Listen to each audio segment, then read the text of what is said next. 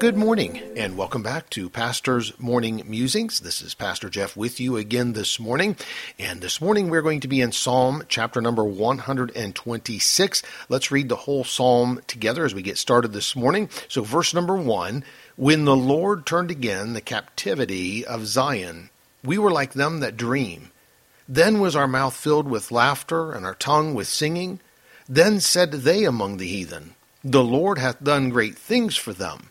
The Lord hath done great things for us, whereof we are glad.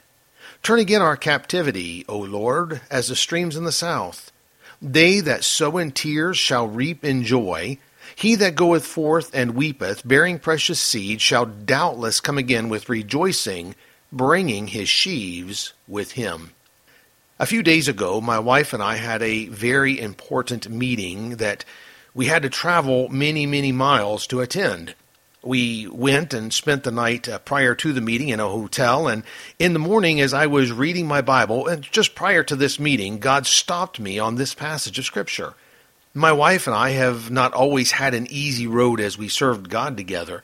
There have been many times we cried out to God asking Him to intervene on our behalf or to, to help us out when we could see no way out on our own. This meeting was one that we had been praying about for a number of years and time after time, we had received a wait answer from God. This morning, as we were preparing for the meeting, and I read Psalm 126, of course, I knew this psalm was the famous soul winning psalm we use to encourage ourselves to get out there, no matter how tough it is, and win souls to Christ.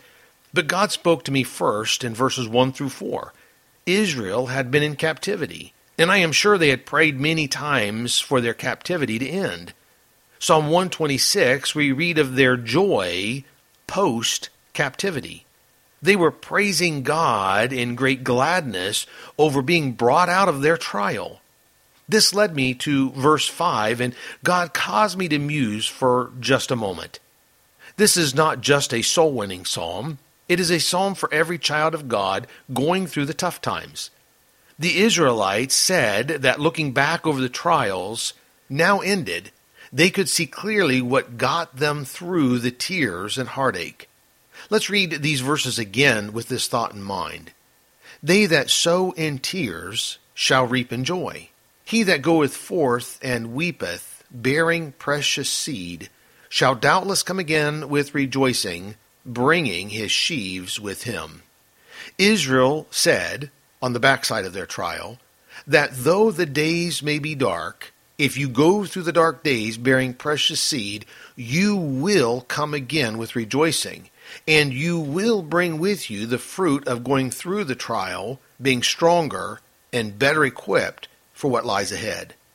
Dear soul, I do not know what you're facing today, but this one thing I know from the biblical examples and from the examples in my life a day will come when the sun will shine again in your life Go through what you're facing, bearing the precious seed of the Word of God with you, and you will doubtless come again with rejoicing, bringing your sheaves with you. So let me leave you with this one last thought for today to be good to all who come your way, for one you meet may be in difficulty seat